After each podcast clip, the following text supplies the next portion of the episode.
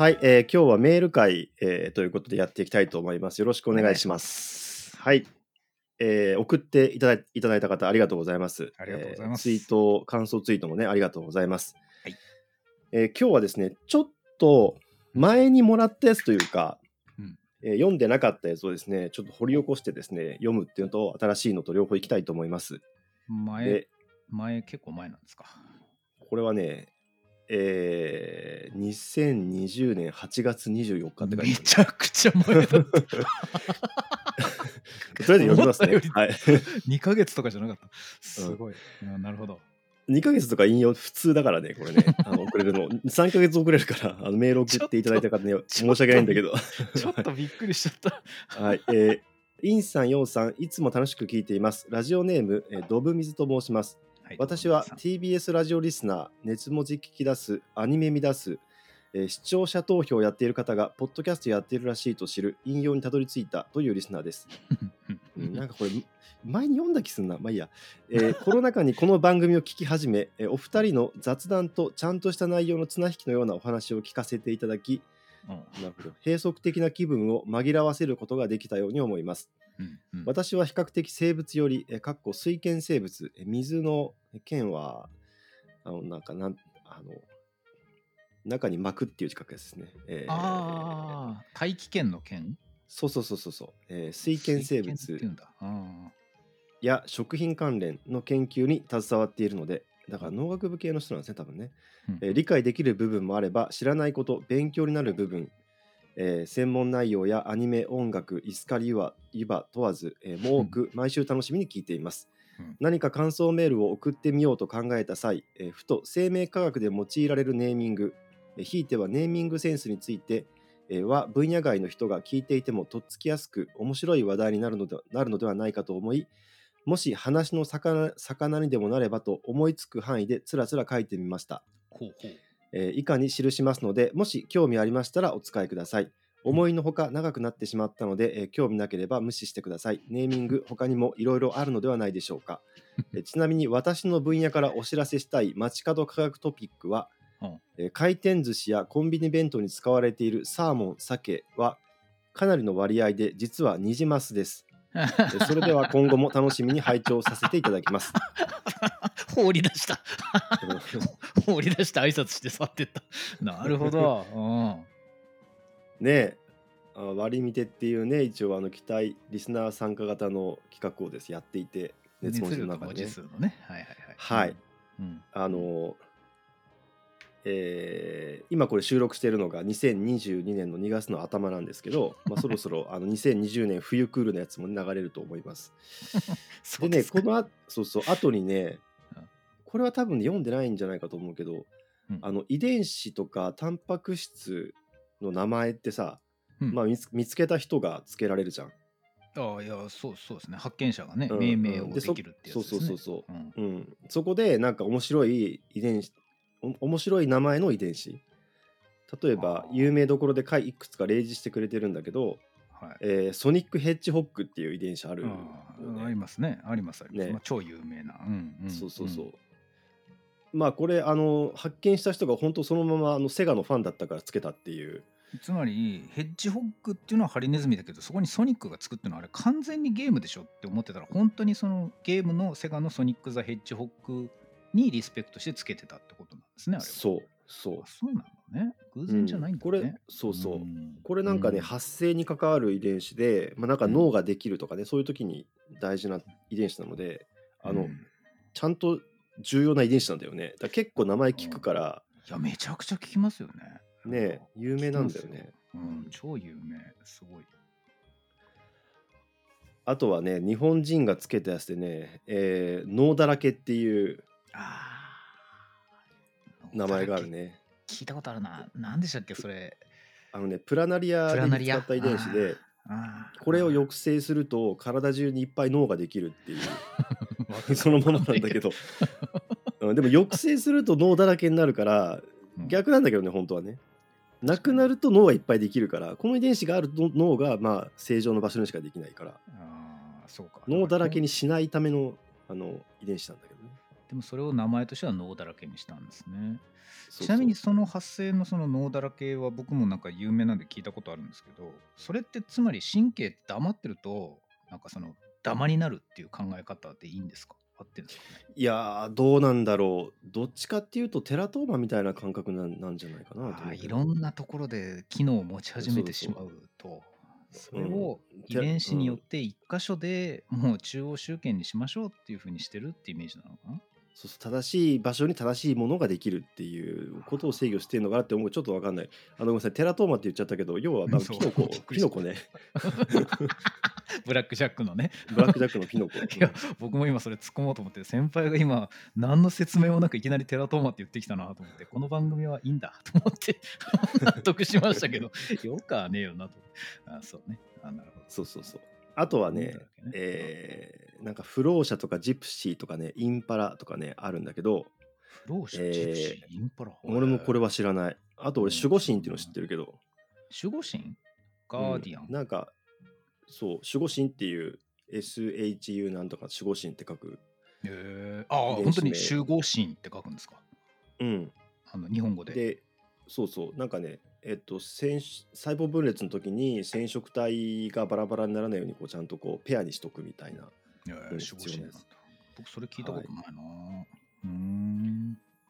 あとね、えーデスレセプターとかデスリガンドっていうねあの中二っぽい名前のやつが一応あるって。なんか中2のレベルもすごい小2ぐらい 小2ぐらいだよね。小3ぐらいであの英語 英単語覚え始めの時に。これはマジでえっとこのデスデスレセプター、まあ、デスデス受容体っていう、まあ、細胞表面にあってそこに信号が入ると細胞がアポトーシスに陥って死んじゃうので本当にあのその機能そのままの名前だから別に中二病としてつけてるわけじゃないんだけど結構中二病としてもダサい名前になっちゃってるようね。ん、なんかあまりにストレートすぎて、なんかうん。ひねらなかったんだみたいなそうだね。感じですね。うん。なんかあのちょっと話外れますけどあの車の名前とかってなんかよくわかんない由来で、英語とかじゃないじゃないですか。カローラにしても。例えば、うんうん。プリウスはわかんないですけどなんかトヨタとか日産とかのその車の名前ってなんか元ネタどこにあるんだろうみたいな名前つけますけどたまあにたまに英語をつけると安っぽく感じることがあってなんかフィットとか だからフィットってはいはい。フィットするんだみたいな感じでちょっと薄くなっちゃうじゃないですかそれがはいはいはい。だから商品名の感覚としていやフィットが悪いっていうんじゃなくてなんかあまりに英語英語してるとっていうんで普通は避けると思うんですけどそこで普通に「です」ってつけちゃう感覚逆に面白いなと今思いましたね それはねうん、そうだね。だから別に受けようと思ってつけたわけじゃないんだろうなって気がするけどね。本当分かれにこれが。ば分かるやすいようにっていうね。ね本当にこれが中心だと思って名前をつけるんだろうな。うん。面白い。はい、えーということでね、あとね、なんか細胞の名前とかね、いろんな主役の名前も送ってくれたんですけど、めちゃくちゃ集めて送ってくれて、そんな苦労して、2020年の8月に送ってくれたやつを今、紹介する。いや、これなんかね、達夫さんがいるときに一緒に読んだ方がいいかなとか、いろいろ思ってるうちにね、読んだかもしれないんだけど、うん、うん。あとあのですは多分聞いてないんじゃないかな。うん。そうかそうか、まあ、そこは読ん読んでないはず。あと、まあ、タックマンっていうね、タックマン。プローブっていう、うんえーこれは今ね、一躍、まあ、有名にはなってないんだけど、あの、うんえー RT-PCR うんの時に使ってるはずだよね。うん、タックマンプロマンプローブ。うんな名前は聞きますけどね。うん。え、あれはなんか、えテテレビゲームのパックマンに由来って書いてある。えー？マジで？え多分なんか略、うん、多分略称はあると思うんだよ。TAQ って言って、ハイフン MN だから、なんか略称なのかもしれないけど、まあ明らかにそのパックマンをリスペクトしてつけてるのかもっていう。えー、そうなんだ。いや、うんなんかあんまり似てないから考えてなかった。そうだったんだ。へえ、すげえな。そうだね。うん、あと、あの、有名なとこでは、iPS 細胞の I が小文字なのは iPod とかが流行ってたからっていうねあー。なんかそれは聞いたことあります。うんあれ、インデューストでしたっけ？愛って本当は。インデュースト。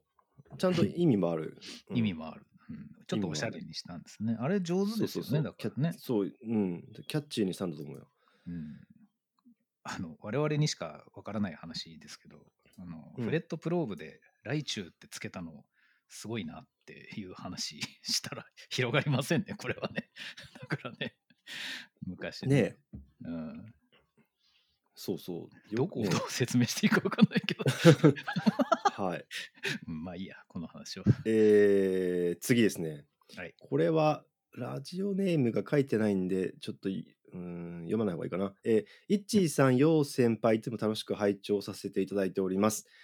えー大変に頭が悪いメールで恐縮なのですが、えーいっちーさんは萌えがあまりわからないとのことですが、うんえー二次元の女の子を可愛いと感じたり欲情したりといったことはないのでしょうか？差し支えなければ差し支えあればスルーしてください。変なメールで申し訳ありません。失礼いたしましたっていうあのメールがですねこれもあの1年ちょっとぐらい前に来ていてですね。まあな あのなぜこのメールを読んだかというとですねはい。引用を始めたりとか、まあ、最近その達夫さんのやってる熱量と文字数ってポッドキャストを聞き始めたりとかして、はい。えーキャラクター二次元のキャラクターに対する感情ってなんか変わった女の女の子キャラクターに限らず。のえ変わったのかなと思思って見方があんま変わったとか。り聞いて変わったはないかな。あんまりないけど、あんまりないんですけど、うんえっ、と、二次元を愛する方々のコンテンツに対するその説明の熱を聞いてるうちに、前よりも、あの、もうちょっと、その、初手で断るんじゃなくて、もう少し、か彼らのプレゼンテーションを見てみようっていう気持ちにはなったかな。うん。まあ話ぐらい聞いてやるかっていう暗いかな。そういううんなるほどねあとはですね、えっと、僕はだからもともとその二次元系でも好きな系統っていうのはあるにはあるんですよ。あそれはそうだよねいや別に最近で言うと「空に舞える」の主人公の日踊り空みたいなタイプっていうのは僕は大好きなんですああはいはいはいはいよ。例えば。あうんとは、うーなんだろうな。あとはってパッとあんまり出てこないんだけど、なんか、ズバリは出てこないんですけどね。逆に、こういうのに可愛さは分からんっていうタイプはいっぱいあって、それは例えば、あの、アイドルマスター系とか、ウマ娘系でもいいんですけど、あのうん歌って踊るスカートの丈が短い女の子には一切、一切感情がないんですよね。そう。なかったの。で、うんそう、そんなにいいかいって思ってたんですけど、はいそれこそ熱量と文字数とか聞いてて、あのーうんうんえっ、とですね、足富慎吾さんとかが、あのー主題歌とか音楽の方とかでもうすごく熱く語ってるのを聞いて、これは曲がいいんですよとかっていう言い方をして楽しんでるのを見て、そうか、アイドルコンテンツでその見た目で僕は勝手になんかこういうのは見ないと思ってたけど、曲で楽しんでる人いるなと思って、ちょっと許し始めたみたいなところはあります。許し始めたそうそう。僕の中ではね。あーいやでもあのアイドルものに関しては俺もそのもともと親和性が低くてまず、親和性わかりますさんわかります、うん。好き嫌いじゃなくてうんね、親和性ね。そうそうそうんうん、3次元のアイドルをまず好きになったことがなかないっていうのとあわかるな。そうなんだよ。で結局、うんえーっとそのアイドルもののアニメっていっぱいあるんだけどそのおはお話として好きで見てるうちになんかそのキャラクターが可愛くなってくるとかってことはあるんだけど、うんうんうん別にその子たちがアイドル活動してることは何のこうなんていうプラスにもならないんだよね俺の中ですげえわかるな。これは他の部活やってるのと同じなんだよなんか。ああ、本当にそうです。本当にそう。うん。本当にそう。他の部活やってるのと同じ。だからその活動に対する熱意の入り方に応援する心をかきたてられるっていうのは出てきたんですけど、うん。アイドルという存在自体に、えー、とすごい雑なことを言うと、アイドルに燃えてないっていううん、感じ。そう俺はそ、うん、俺もそれはそうだね。あな。んかるうん、そんなにだから熱心に見てるわけじゃないからだ結局うん。アイドルものって、まあアニメもやってるけど多分基本なんていうの主戦場はゲームだと思うんだよね。音ゲーとか育。成ゲームとか。うんうん「ウマ娘」もそうだけど、そっちはやっぱりあんまり手を出してなくてアニメやってたら見るぐらいかな。だから「ラブライブ!」とかもね、すげえわかるな。うん、あとなんか萌えじゃないけど親心みたいなのがかきたてられることはありますね。あそれはあるねいや、うん。まあ親心ってほどもないか。俺のもやっぱりやっぱねあの親戚の子供みたいな感情はみみんな言ってるけど親戚の子供みたいな うん。感情を抱くことはあるね。僕ねもうあの2次元3次元関係ないんですけどなんかそういうエンタメの世界で頑張ってる人たちでたまたま知り合ったらお金を落としたいっていう気持ちが自分の中にあるっていうのははっきり分かってるんですよ。頑張れとは思っている。けど、うんうん。その先になんか萌えが待ってないうーんと思うんだよな。だからそこら辺はすごく語れないんだけどだからオタクっぽさじゃないんだけどそれとは別に2次元で好きな顔っていうのはあるんですよ。顔キャラ。はいはい。あそうね。それはある。はいはいはい。うん、ある、うん。あるけどなんかめったに出てこないからもう忘れちゃってるな。あんまりないんだよな。ってとこですかね、うんうんうんそのなんか見ててなんか応援したくなるっていう感情を指して萌えって言ってる人たちもいるよでも。うん、それであればすごい根深い萌えがある気がする。何の話だ、うん。はい、あるとは思いました、うんえー、っとちょっと待ってくださいね。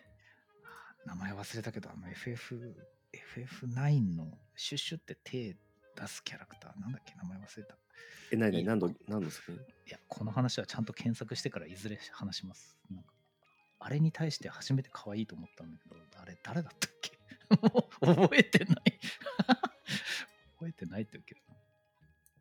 ちょっと待ってね。えー、ああ、今これね。えーっとですね、はい、あはい。はいはい。えーこれもちょっと前のやつなんですがえー、イッチー先生、ヨウ先輩、そしてサンキュー達夫さん、こんにちは、ラップです。えー、初めましての方もお久しぶりの方もなんて素敵なメールを書かれるんだろうと引用ファンの熱さを感じながら拝聴しました。久しぶりです。去年から引用を聞き始めたとはいえか過去回はすべて網羅しているのでえー以前の浮草さんのメールもしっかり認識していますお浮草さんって方からね微生物研究に携わっていたアニメ好きな大学院生だった方と聞いて思わず感動の声を漏らしてしまいました、うん。えーこの覚醒の感たまりません。あの大学院で研究微生物を研究した方がちょっと1年ぐらい置いて就職しましたって言ってメール送ってきてくれたってこと え何？俺ら何にも変わってないけどなんか大学院卒業して就職してると思ってさ、本当に我々は変わらないのにな。そうそうそう、あーうん。おかしい。うんえーところで、えーノートの音読をイッチー先生がご提案されていましたがこれに関連して一つ書かせてください、うん。うん。ヤンデル先生のツイッターから引用に流れてきた私ですがうん。ヤン、先輩の存在がな謎めいていた頃でしたから、えー戯れにヤン先輩のノートを覗いてみたことがありました。が、えー何が書いてあるのかわかんねえとパニパニクって以来、えー全く読まなくなった苦い経験がありますすいませんねわかりにくいでしょ。えーいつのノートなのか覚えていません。用語に馴染みがなさすぎて、えー読者層は私レベル向けではないんだろうと思った記憶があります。あー。えーだけど引用のヤン先輩はそんなクローズドなクローズドな方ではありません。えーそこに違和感を覚えてえーもしかしたらノートの文をヤン先輩の声で再生しながら読んだら内容が入ってくるのかもしれないと思いつき再トライしてみたら大成功でした、あー。変わるんだ。いや、わかるわかる。えー文うん。うんえー文体に慣れた今ではあ意識して楊先輩の声で再生することなく楽しく読めるようになっています。えーあの時何が難しいと感じてしまったのか今となっては謎のままです。えーちなみにイッチー先生のノートは読んでいると、えーヤンデル先生が出演されている動画が浮かびます。その動きと文体のリズムがすごく似ているからでしょうか。えー一方で声はあまり再生されない動きが再生されるってことか、ええあーそうなんだ。あーちょっと思ってたのと違った。なるほど。うん。えーついでに書きますと達夫さんの本を読んでいるとかなりの割合で達夫さんの声が勝手に聞こえますうん。軽やかに読める感覚と達夫さんのお話を聞いている時の感覚が似ているからかもしれません、うん。うん、達夫さんの声は脳内再生されるとうん。でそんなことを考えながら今回の配信を聞き終えた後続いて再生したのは、えー熱量と文字数453回のメール回でしたうん。えーすると冒頭エピーロさんのメールが紹介されてあ陽先輩だと嬉しくなったのですが予期せず陽先輩の文が達夫さんの声で再生される状態に脳内プチパニックとなりましたはあ。はあ。え引用リスナーさんへの興味が深まるメール会今後も楽しみにしています。そしてそのメールに対して丁寧にじっくり膨らませていくお二人の会話会話もすごく楽しい。読み切れないほどのメールが届くようになってきたことも素敵です。その声が引用を一層息の長い番組としていくことを信じこれからも楽しく応援しながら拝聴してまいります。うん。ありがとうございます。ありがとうございます。ちょっと面白いテーマですね。あの僕よく言ってるのはなんか医学書とかその医学論文とかを読むときにもうみんな疲れて眠くなっちゃって途中で寝ちゃうとか集中して読めないって時にうんその書いてる人の声を頭で再生できるようになると強いよっていうアドバイスをよく研修医とかにするんですよね。学会とかでその人の発表を聞いたことがあるとそうです。そうそう。うんだから勉強したいから本をいっぱい買ってきましたって言ってもパンクしてしまうタイプの人っていうのがやっぱ一定数いるので、うん。あのそういう人にはまずそのなんかいわゆるオンラインでやってるその医医者向けの講座とかあうん。のケアネット M3 とかでやってる講座でも何でもいいし学会は今あまり行けないけどそういうところで喋ってる人をまず見つけてこの人面白いって思ってからその人の本買ったらバチバチ入ってくるよっていうことを僕はよく言ってたんですよね。いやそうかもしれない。ところが今の話聞くと、うん。混戦するっていう現象が、面白いなと思ってそこはあんまり考えてなかったわと思いました今だからあるんだなみ文章がキャラクターと紐付けられてるからこそ違うキャラクターで読まれるとパニックになるっていうことだよね、だから一致の言ってることとまあ同じというかさ。そうですつながってる気はするよね。つながってるしなんならちょっと僕が安易にアドバイスしたけどそれでさらに混乱してた研修医も今今までいたんだろうかと思ってちょっと。ああなるほど。ご めんねまあ自分の声で読まなきゃいいんじゃないの？頭の中で、まあそうなんですけどね。その人の声を読み思い浮かべて読め読んだらいいんじゃないっていう、まあ、アドバイスだから間違ってはいないけどね、えーそうなんですパよね。ニック混乱してる人はいるかもしれない。確かうん。にいるかもしれないけどね、いや結局その人の文章の読み方って本当その人なりの流儀みたいなのがあって、うん、こうしなって言ってもそう簡単にはいかないもんなんだなっていうのを今聞いてて思ってですね。そうだねうん、なんか脳のタイプみたいなのはある気がするんだよね のタイプ本当そう。何が優位かとかあるじゃん視覚が優位とか聴覚が優位とか多分いろいろあるはずじゃんねありますよ。え本当にあると思う。そうなんだよな。そういうことなんですよね。いやーちょっとなんかねあの送っていただいた方の意図とずれてるかもしれないですけどちょっと今のは僕にとってかなり響く話でしたね。なんかね。うんえーっとそうですねうんうんじゃあえ 珍しいパターン。ー、えーっと。これちょっと待ってよ。2回切れてるけど多分30、25分ぐらい話してるんじゃないかな。あそうっすね。もうちょい20分ぐらい？そうでしょう、おそらく。あと10分。そうだね。はいはいはい、うん。えーボルボックスさんからいただきました、うん。こんばんは。何度目かのお便りをお送りします。これもねこれは去年かそうか、うん。えー最近、えー最悪の予感かっこマイケル・ルイス著という本を読みました。うん。アメリカでのパンデミックの話です。えーブランンドや個人の経験値ではなく統計データをもとに改革を行いチームを競合へと導いたアメリカアメリカ野球界の話話えーマネーボールを書いた方らしいです。あマネーボールねうんうんうん。うん。えー一人の患者からパンデミックを予想したりアマチュア疫学近いウイルスを見つけ出すスライドグラスの DIY など、えーすごい人たちがいるものだと思いながら読みました、うん。えー医療に政治を持ち込むなとも思いました。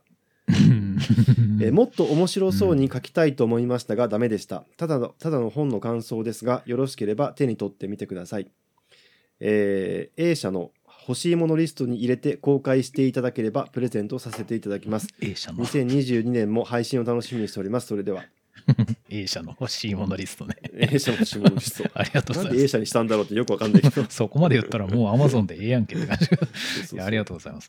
え、ちょっと待ってくださいよ。えっ、と、署名もう一度、何でしたっけ？最悪の予感、最悪の予感か。うんマイケル・ルイス著僕、それ何回か聞いてるな。うーんなんで読まなかったんだっけ？いや、なんで読まなかったとかじゃないんだ。もう読みたいものがありすぎて追いついてないだけなんだよな。面白そうですよ、単純にね。うん。その感覚的な話経験的な話っていうのではなくて統計的なデータをうん。をもとになんかやりやりたいっていうねことをやってきた人が、うんうん。まあ、このパンデミパンデミック見た時はやっぱ疫学ってものに対するね見方はあるだろうからね。疫学ってまあねそのまま統計学だからね。あるでしょうね。うん。で今ちょっとなんかお手紙の中です。やっぱ気になったのはその医療に政治を持ち込むなって話なんですけど、うん。いや最近本当に思うのはですね医療は政治ですよ。あ俺もそう思う 医療てか医療の中に政治的な部分が含まれてるよね 含まれてる含まれてる。そうそううん、そこね持ち込まないとダメな医療はあると思うんだよな。わえかんないけど。まあその行政と政治を一緒にしていいか分かんないけど厚生労働省は行政機関だからさ、うんうんうん。そうですね。うん。そうですね。でそれは別にアメリカだって NIH とか FDA とか必ずそういう監督省庁あって、うん。そういうものの組織の監督のもとじゃないと、その国家単位の医療ってね統制できないというかそのうまくやや運営していけないからね。なんかだからね。うーん。やっぱりこの場合の多分込められてる政治っていう言葉に込められてる意味っていうのはうんうーん単純な思想信条で動かないでほしいっていうことだと思うんだよね。理あの理想的なああ確かにそうだ。現実に沿って問題解決をするべきだっていう意味での政治を持ち込むなっていう意味だとは思う。ああ先輩今ちょっと解像度が僕より深かったですね。いやおっしゃる通り僕ちょっと言葉尻を捉えてしまったけれどもその通りですね。多分そういうことなんだろうな。うんうん。ああそうだ。それ言われたらしっくりくる。確かにそうだ。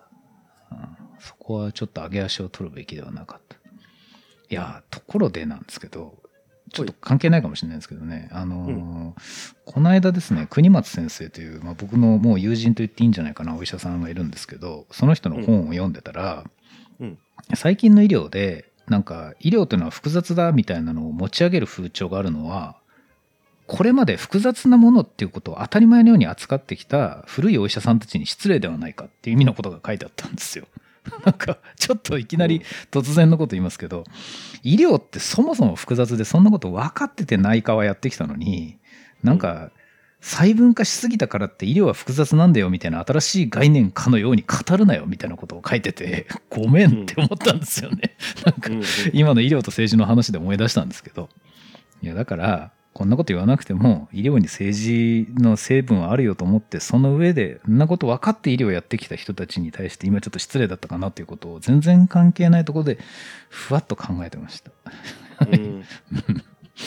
ごめんね複雑さの質っていうのは変わってきてるような気はするけど。なるほど。複雑さの質は変わってるか。そうかもな、うん。うん昔はそう大雑把に二元論的に言うと昔は情報がないところで、うんえー、とだよくわからないものをどう扱うかっていう、まあ、難しさというか複雑さだったけどはいはいはい。今は情報がありすぎる中でそれをどう使うかっていう複雑さだから確かに。100年前の医療とかに比べたら。昔はそれを織り込み済みでやってたとは言ってもやっぱり世に出てる情報の数が違うから昔と今と完全に同列で語ることは難しいか。そう言われてみればそうだなすぐ情報量が違うっていうのは絶対そうですよ。そうですね。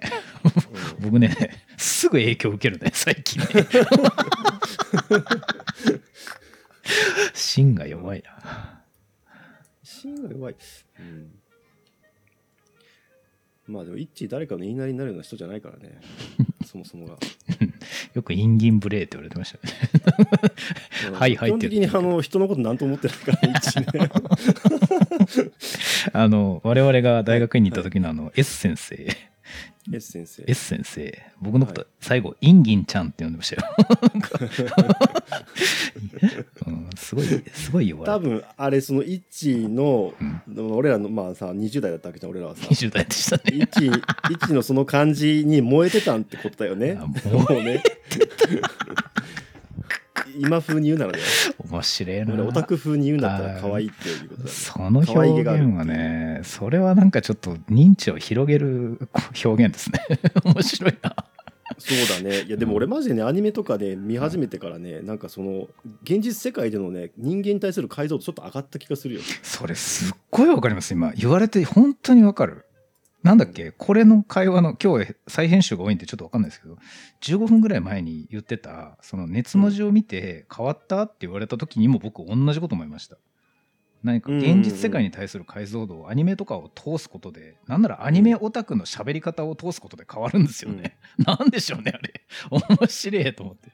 うんそうそう。なんか、うん。えっと普通言語化しないなんかその対象への感情をかなり高度にまず言語化してるっていうことと、うん。えっと、多分それ昔の文学とかでもやってたのかもしれないけど言語化の方法が全然違うっていうからなんかいきなりこう斜め後ろから殴られてる感じがする。面白い。あそれ僕初めて聞くんじゃないか？今日、うん、そうか。いや言ってた人いっぱいいるけどその通りだ。うん何の何の付け加えもないです。その通り。その通り。じゃああの最後のねメールに行きたいと思いあおます。願いします。はい。ね。はい。あ、これ長いから次に一緒に。あ本当にはい。えー、よう先輩、ヤンデル先生、えー、かっこ達夫さん、こんばんは。こん。ばんはえー、小鹿は気が済んだと申します。あはいはいはいの、うんツイッターとかのアカウント名ですね。えええーほぼ日ヤンデル先生引用と進み、えー今まで触れたことのなかったサイエンスの扉をちょっとだけ開けて中を覗かせていただいている、えー基本振り落とされ勢です。うん、そんな勢がいる勢がいるんですね。いいねと えー毎週の配信ありがとうございます。生きる活力です。えー引用を聞いていると BGM が絶妙なタイミングで挟まれているなとよく思います。そして夢中でお話を聞いていると音楽はいつの間にか消えています。陽先輩は編集するときにどのような感覚で BGM を入れていますか、四半世紀ほど前、えー毎週社内向けに放映するテレビニュースを担当して、えーそのジングルを作成したことがあります。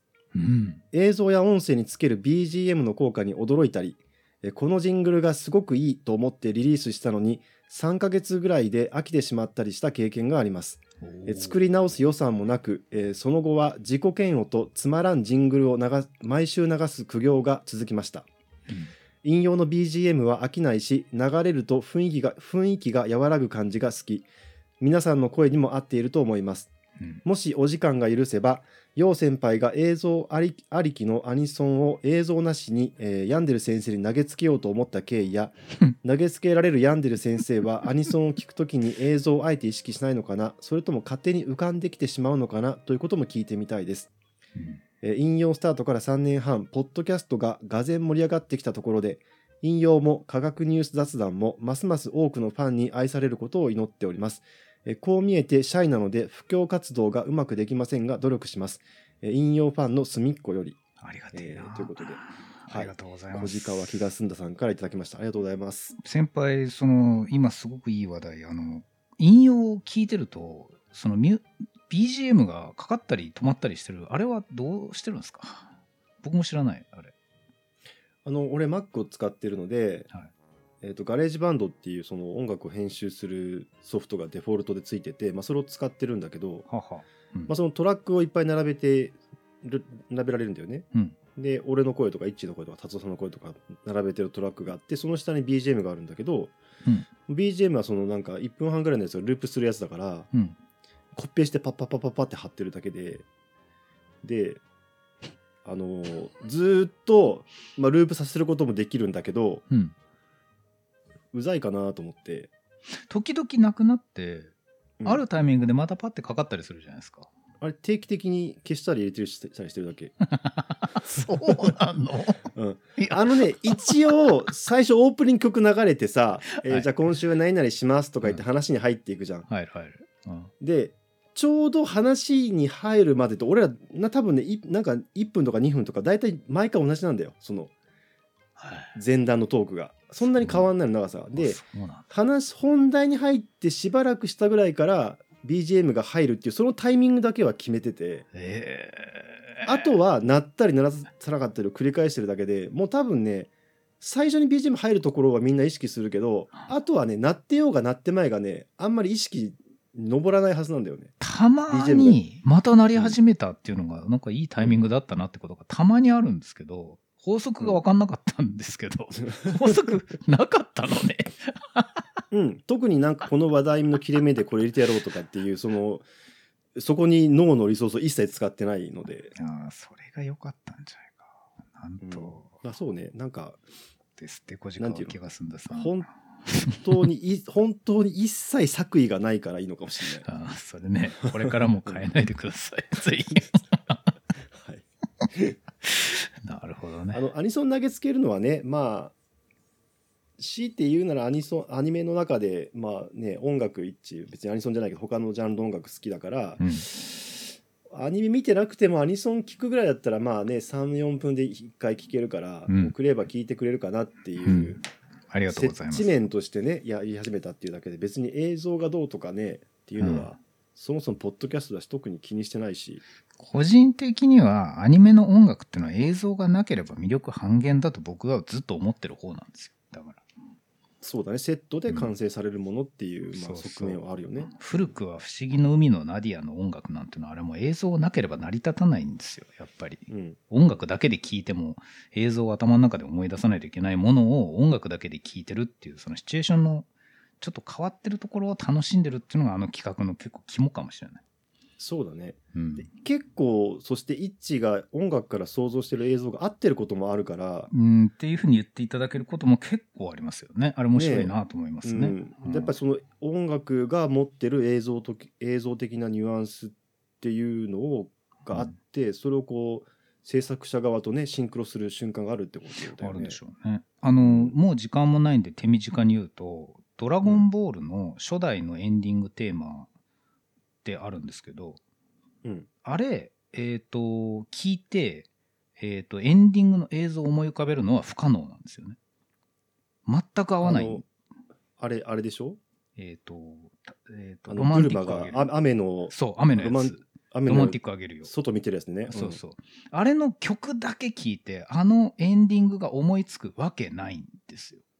うん。うん。いや、いや、それ、イメージとして合う人はいるかもしれないけど、ドラゴンボールっていう漫画はこういう漫画だよって、例えば先輩が説明をして、あの曲を聴いて、どういうエンディング画像なんだろうっていうのは、一個も合わないはずなんですよね。だって、ブルマフィーチャーされないから、ドラゴンボールは。別に、普通は。確かにな。でしょ？なんだけど、最近のアニメはそうじゃなくて、オープニングもエンディングも聞くと、映像に合うようにやっぱり作られてるなっていうのがすごいなと思います。はいはい。まああのえっ、といい言い方をすれば昔のアニメの方が行間が広かったっていう言い方はできるかもしれないけど上手だと思い。ます。あの、やわらのね、ミラクルガールとかも、あの、あれ、あの曲からアニメを想像するのは不可能だと思うんですよね。